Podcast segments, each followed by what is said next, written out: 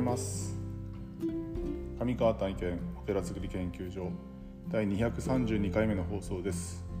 今日は、えー、北海道初、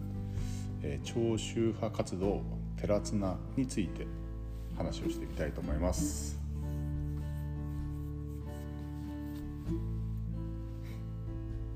はい、えーと、昨日ですね、えーと、寺綱という活動集まりがですね、えーと、おなじみの覚王寺麻布の覚王寺でありまして、えーまあ、参加してきたんですけども久しぶりにこうリアルで、えー、と皆さんとお会いできて楽しかったんですがあの、まあ、寺綱って何かっていうと,、うんと、3年3年半前ぐらいかなにえっ、ー、とまああの北海道のお坊さん若僕よりは若いお坊さんたちが、えっ、ー、と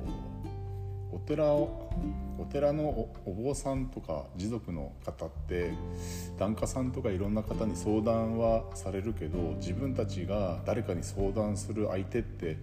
あまりいないよねっていうような話になってでそのお寺同士の横のつながりを、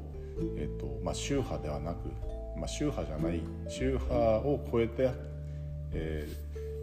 ー、た仲間たちが集う、まあ、勉強会というかそういうつながりを大切にしましょうというような発想で、えーと、スタートした、えーと、グループがあるんですね。でそのグループのメンバーっていうのは、まあ、あの僕なんかはあのリブオンという団体のえっと、お坊さん向けのグリーフケアの勉強会にだったりとかあとまあ僕は参加しないんですけど未来の住職塾の構成メンバーだったりとか、うん、あとはその札幌の方中央区の方で、まあ、グリーフケアの、まあ、毎月勉強会があったりとかそういうところで、まあ、顔を合わすメンバーだったりなんが、まあ、中心となって、まあ、やっている、うん、会なんで。まあ仲良しっちゃ仲良しなんですけど でまあそういう、うんと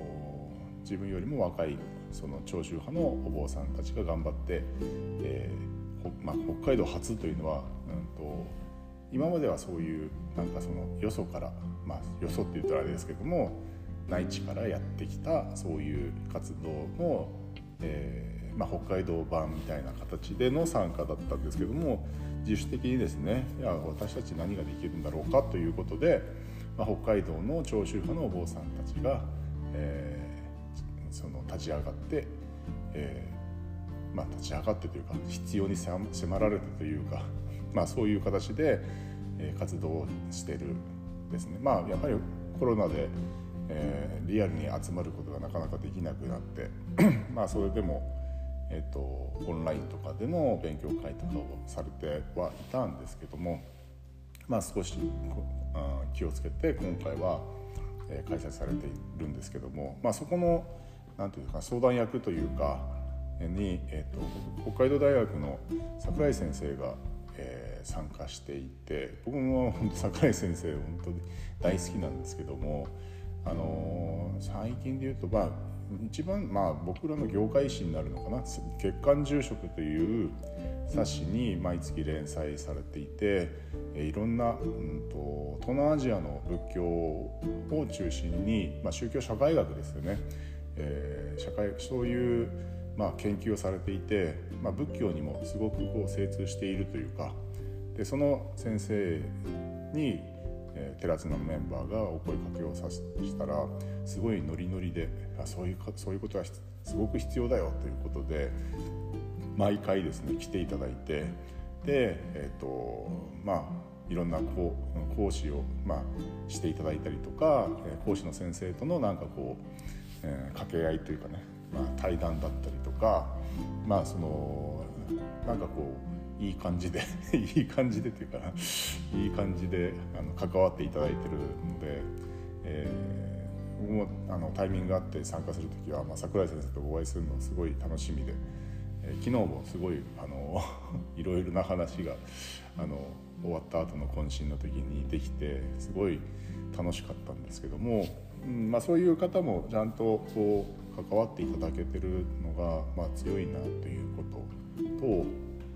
あとですねなんかなんて言ったらいいのかな。雰囲気がいいんですよね。雰囲気がいいっていうまあ主催しているあの玉木さんって玉ちゃん玉ちゃんってみんなから言われてるんですけどもあの真言宗の尼さんの尼さんでまあとにかくなんていうかな思いはあるんだけどもうんなんて言ったらいいのかな不器用というかね。あのすごいうんとバタバタしてるんですよねいつも。そのバタバタ感にがをなんか見てるとなんかちょっとほっこりするんですよね。ね、でもそれでもみんな一生懸命そのスタッフのメンバーもみんな一生懸命なんか会を作ろう盛り上げよう、まあ、たまちゃんを盛り上げていこうっていうかねみんなで頑張ろうみたいな感じの空気を感じるんであのすごくいいんじゃないって昨日も言ってたんですけど話を伝えてたんですけどもそのまあその会を主催するっていう、まあ、30代から40代ぐらいの時ってまだ、えーと、いろんなやりたいこともあるしあれもやりたいこれもやりたいやってみたいっていうことがたくさん出てくる時期だしで実際にやってみるとあの要は何だろう理想と現実の ギャップにこう苛まれたりとかですねあなんでこんなうまくいかないんだろうみたいなこととかって結構ねあるんですよでもそれって結局こう場数を踏まないとあの自分が矢面に立って場数を踏まないと,、えーと、そういうスキルってアップしていかないんですよね。うん、なのでまああのー、て言うかなそういうことやりたいことはどんどんどんどんやるべきだと僕は思うしでそういうふうに何回もやっていて、うんとまあ、3年半経って、まあ、僕が言うのもおこがましいですけどもやっぱり皆さんのその何、うん、て言うかな強みというか個性というか役割というか本当になんかねちょっとねこうおという感じ。みんな頑張って頑張ってるなって感じがしてなんかちょっと昨日は嬉しくなったなと思って、えー、ここでお話ししてみようかなと思ってったんですけども うん結局その強みとかスキルっていうのはその、うんまあ、必要に迫られるというかあのじゃあやるかって自分でその思わないとスキルなんてアップしていかないし何て言うのかな、うん、それがうまくいった時に初めてなんだろうあよかったな自分もそこに関われてよかったなっていう実感が湧くのは本当にその瞬間なんで。だからそういうのにはこう積極的にこうチャンスがあれば関わっていった方が、うん、自分のその人生っていうものが楽しくなっていくしでそこでのつながりっていうのはやはり